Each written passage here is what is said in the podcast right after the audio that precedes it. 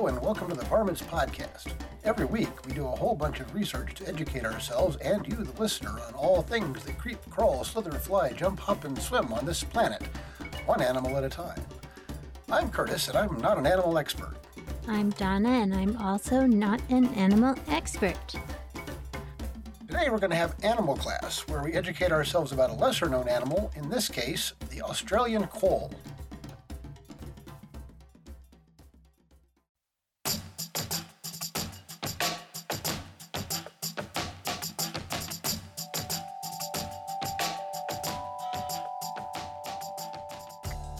Isn't enough information about an animal to create a regular podcast episode, we change it up and turn it into Animal Class. So get your number two pencils, sit up straight, spit out that gum, and get ready for some animal exam cram time. Also, put that cell phone down and take good notes, because there'll be a quiz at the end of the lecture.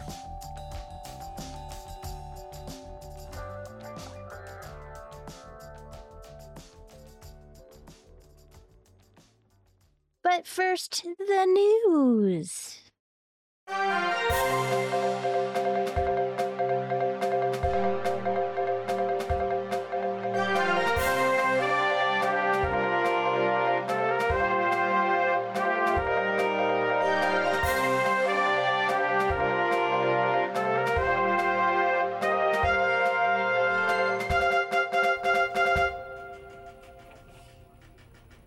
Today's news comes from Southern California, where a new cougar passage is being constructed over a 10 lane freeway to connect an isolated population of cougars. Nice. It was a private project, actually, not state funded. Uh, they originally did not think that they were going to be able to get funding, but they ended up doubling the amount of funding they were supposed to get. It's broken ground and it's supposed to come into, it's supposed to be completed in 2025. Nice. And it will hopefully keep the uh, cougars in Southern California out of what they are calling a, I think they call it a death vortex. Right. They had no way of crossing this immense freeway that they had down there. Partners include the National Wildlife Federation, National Park Service, Caltrans, Mountains Recreation and Conservation Authority, the California De- Department of Fish and Wildlife, Santa Monica Mountains Conservancy, the Resource Conservation District of Santa Monica Mountains, and the architectural firm Living Habitats LLC, amongst many others. Because the project spans an interstate, Caltrans will oversee the design and construct, uh, construction. Caltrans, I think, is California Transportation Agency. Right. It'll be 200 feet long, 165 feet wide, and it will be the largest of its kind in the world. Wow. And it will serve as a lifeline for small, isolated populations of cougars in the Santa Monica Mountains to the south and the Simi Hills and the Santa Susana Mountains to the north. It said there are 12 to 15 mountain lions, and they have the lowest genetic diversity documented for the species, aside from the critically endangered Florida panther. Scientists suspect they face an extinction possibility of somewhere between 16 and 28 percent in the next 50 years. Wow. And fortunately, this will probably help because it has been demonstrated quite conclusively that wildlife overpasses and underpasses work. We did talk about that in our last episode, actually, with the pronghorn. Yes, we did. Yeah. Uh, we can upgrade existing culverts and do all sorts of other things. So that's the news. Hooray! Hooray for overpasses, animal overpasses. Animal overpasses rock. Just a reminder, everybody, go to varmints.podbean.com for links to our audio and our show notes for today's episode. We're also on Twitter and on Instagram at, at varmintspodcast, all one word, and at varmintspodcast at gmail.com for questions, comments, stories, and suggestions. We have a Pinterest board managed by a wonderful Varminion. Go to pinterest.com slash varmintspodcast and look at all the pretty pictures. If you want Varmints merchandise, visit Redbubble, put Varmints Podcast into the search engine there, and look at our cool merchandise. If you like the show, why not tell a friend about us and introduce them to the podcast? We are everywhere podcasts are found, and word of mouth is the very best way to help us grow. So today I am going to learn about the quoll.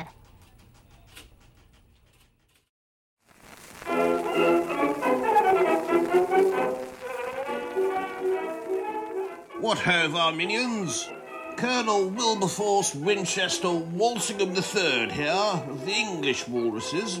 And dash it all, I think it's time we learned about some animals.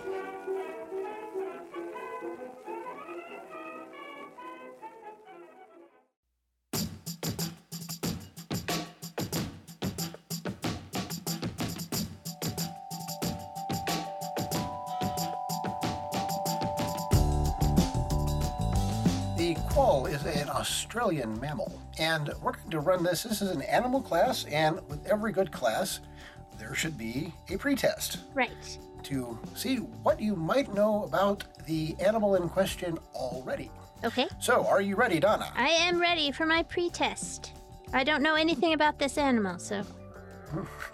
Except they're cute. know- That's all I know about them. Yes. Well, they are in fact small mammals, which makes them cute by almost definition. so, there are three questions on this pretest. Okay. And question number one is How many species of quoll are there? Oh. Mmm. Three? That's your first answer. we will check these answers later. Are quolls marsupials? Uh. Are quolls marsupials? Yes. And how big are tiger quolls? How big are tiger quolls? Hmm. They are maybe about the size of a squirrel? Alrighty. Now let's see how well you've done. okay, quolls look a bit like, well, they're very cute. Okay, they're they're they're spotted animals. Um, they are all obligate carnivores, which means they eat meat. Uh, they are carnivorous marsupials native to Australia and New Guinea. They are primarily primarily nocturnal and spend most of the day in a den. There are six species of quoll. Four are found in Australia and two in New Guinea. Okay. There are also two species that are that we know of that are that are extinct. Oh, They don't really count, yes. Right. That we had that we found in the fossil record, I should say. right. The word quoll and its variants, jaqual, jacqual, or taqual, are derived from the word dichwal in the language of the Gugu Yamathir people of far North Queensland. Queensland. I apologize for mangling that pronunciation. I could not find a pronunciation guide. But I am acknowledging people. Yes. Quolls generally shelter in the dens during the day, and they hunt alone at night. Some of them travel up to six miles in a night, which is pretty amazing considering they're between nine and a half and 30 inches long. And they have hairy tails, which are somewhere between seven or and 14 inches long. What's that in metric?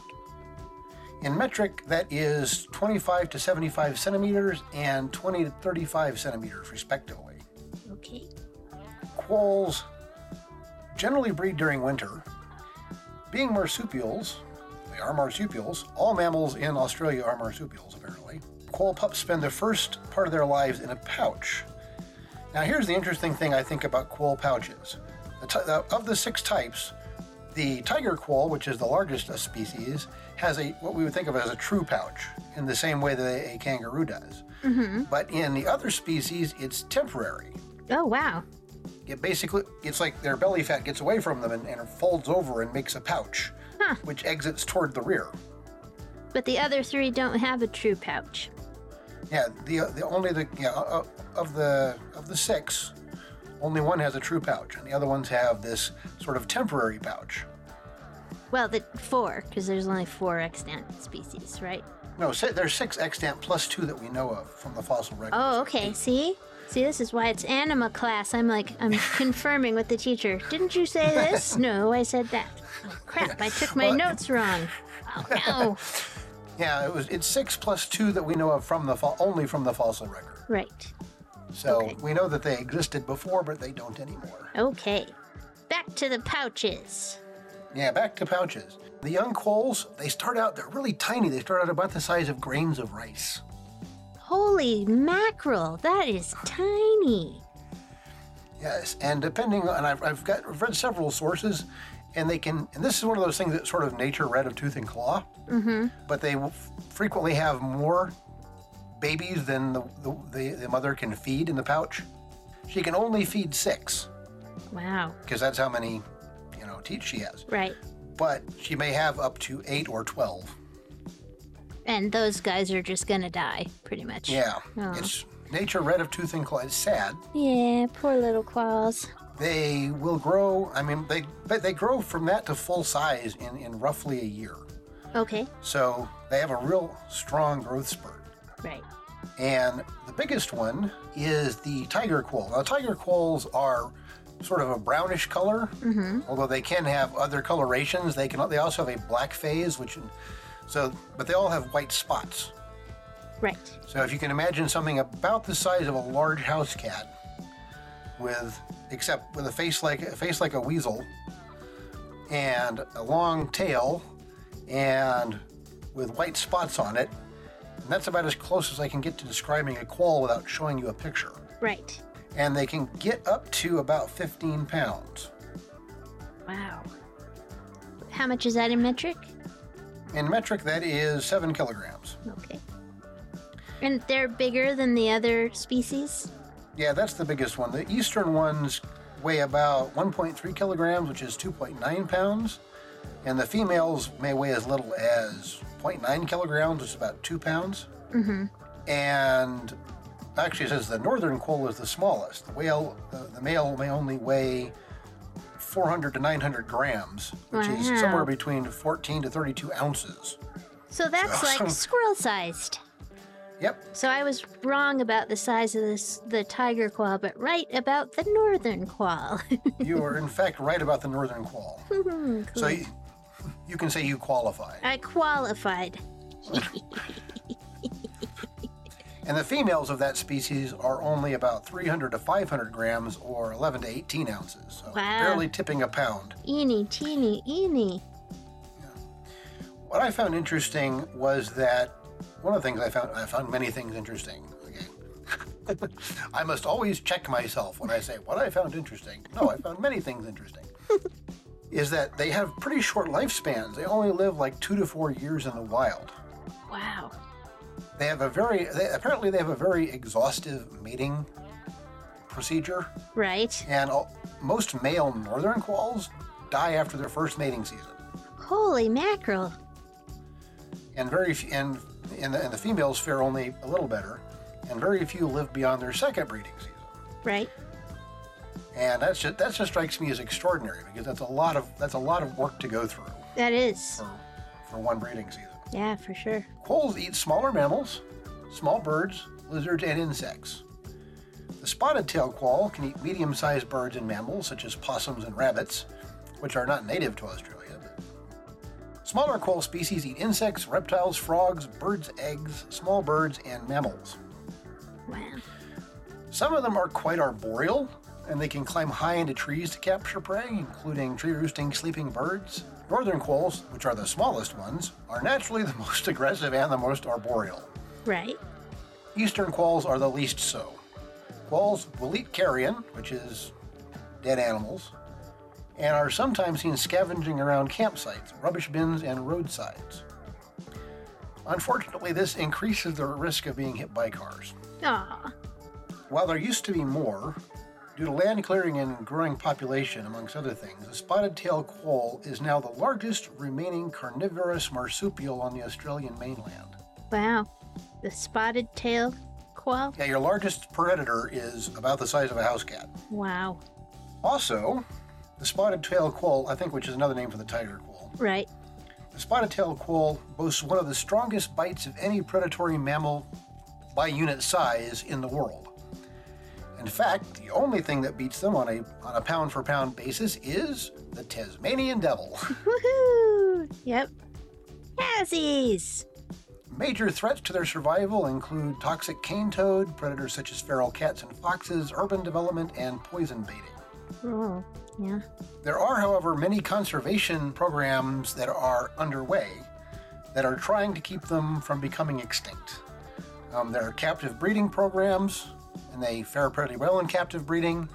There is some thought towards domesticating them for pets because you know people once people become attached to something, Yes. and that is a lot of information about quolls in a very short period of time. It's called Animal Class. So, do you have any questions? I do. This is our Stump the Teacher segment. Now let's see if you can stump the teacher. Stump the teacher. Teacher is easily stumped. Why the massive size variation? Why do you have the little teeny weeny guys and then massive big cat size guys? Well, I I don't have a definitive answer for that because I am not specifically a quoll biologist, but I, I imagine it has to do with their diet. You know, it's the niche that they're in. What are they hunting? Because the smallest ones go after the smallest prey. So did I stump you? Have I officially stumped you, or do you do you look? Let's look well, it I up. have I have a speculative answer, um, but I, I will I will note that it's only a speculative answer. then I, I didn't stump you. It just seems like that might be it. It just seems like it seems like there's a fairly obvious rational explanation for that one. It's the same because it's the same kind of thing we see in all sorts of other species that have size variation. It almost always has something to do with what they eat. Right. I'll confirm your suspicion with further research at some point, and we will put the answer on Twitter. Yes, I imagine. I, I, I certainly imagine. I, I certainly am willing to be wrong on this. Yeah, it you it sounds right to me. Yeah. Sounds right to me. Uh, it's just so crazy that they're the same species. I mean, the ranges almost don't overlap. Mm-hmm. If you look at a map of Australia, each of the ranges is fairly distinct. Right. Okay. They're they're geographically isolated from each other. Ah, interesting. And of course, anytime you look at a map of Australia, you go, "Oh my gosh, there's almost nothing there." But you have to remember the middle of Australia has almost nothing in it. Sure. Yeah. yeah. So they were never there, Right. At least not in the last hundred thousand years or so. Sure. The name, I, I do know some, just some random facts I picked up, that the Australians used to call them all sorts of other things, you know, spotted possums and all sorts of other things. But a naturalist, whose name I do not have on me, who basically said we should try to, uh, who popularized the using the, the, the native pronunciation Right. so that people actually call them quolls rather than, you know, dirt possums or whatever, Or whatever it was that they were. called them before. yeah. Yeah. The first known samples were from when Captain Cook did his circumnavigation, Right. and he picked up some of them, and nobody knows what. He, and he, he actually wrote down the native names for them, Right. but no one knows what kind he had, and I don't know that they survived the trip. Right. Of course, his cook his trip was longer than their usual lifespan, so that wouldn't surprise me. Yeah, that's that's probably true. So just a moment to thank our Patreon peeps. You guys are amazing and literally keep the lights on for the show. We appreciate every single one of you. If you haven't joined our Patreon, give us a go. For a buck a month, you get access to our Discord channel and early releases. And then at tier two and above, you can get all sorts of extra content that we are now producing, and there are fabulous merchandise prizes as you go up the tiers. So thank you very much, patrons. We super duper appreciate you. And uh, yeah, thanks, man. So now we're doing our post test. Yep. Now we're doing our post test, so we're going to revisit the questions we had at the beginning of the class, Okay. and those are: How many species of quoll are there? Oh, six. Yep. And I didn't write down all the names of them. And some of them actually have a lot of different, like local variation in what they're called. Right. Are quolls marsupials? Yes. Yes, they are. And how big are tiger quolls? They are about the size of a house cat, about 15 pounds or 7 kilograms. Seven kilogram. Yeah, kilograms, yes. ah,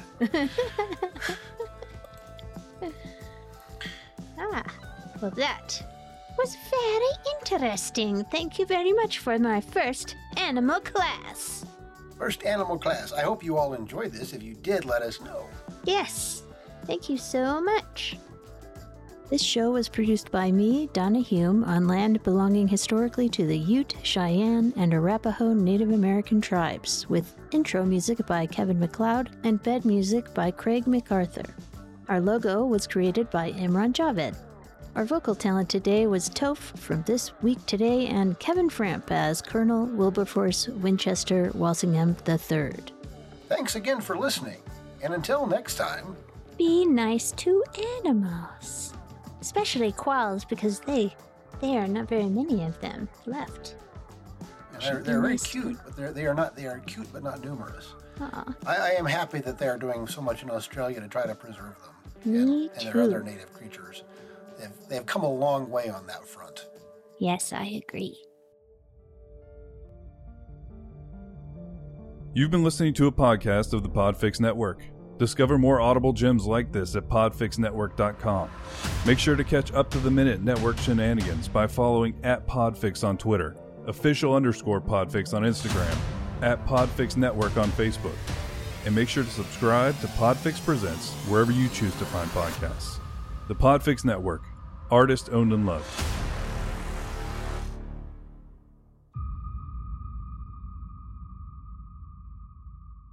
That was a quality show. Oh, yes. They'll come qualling back for more.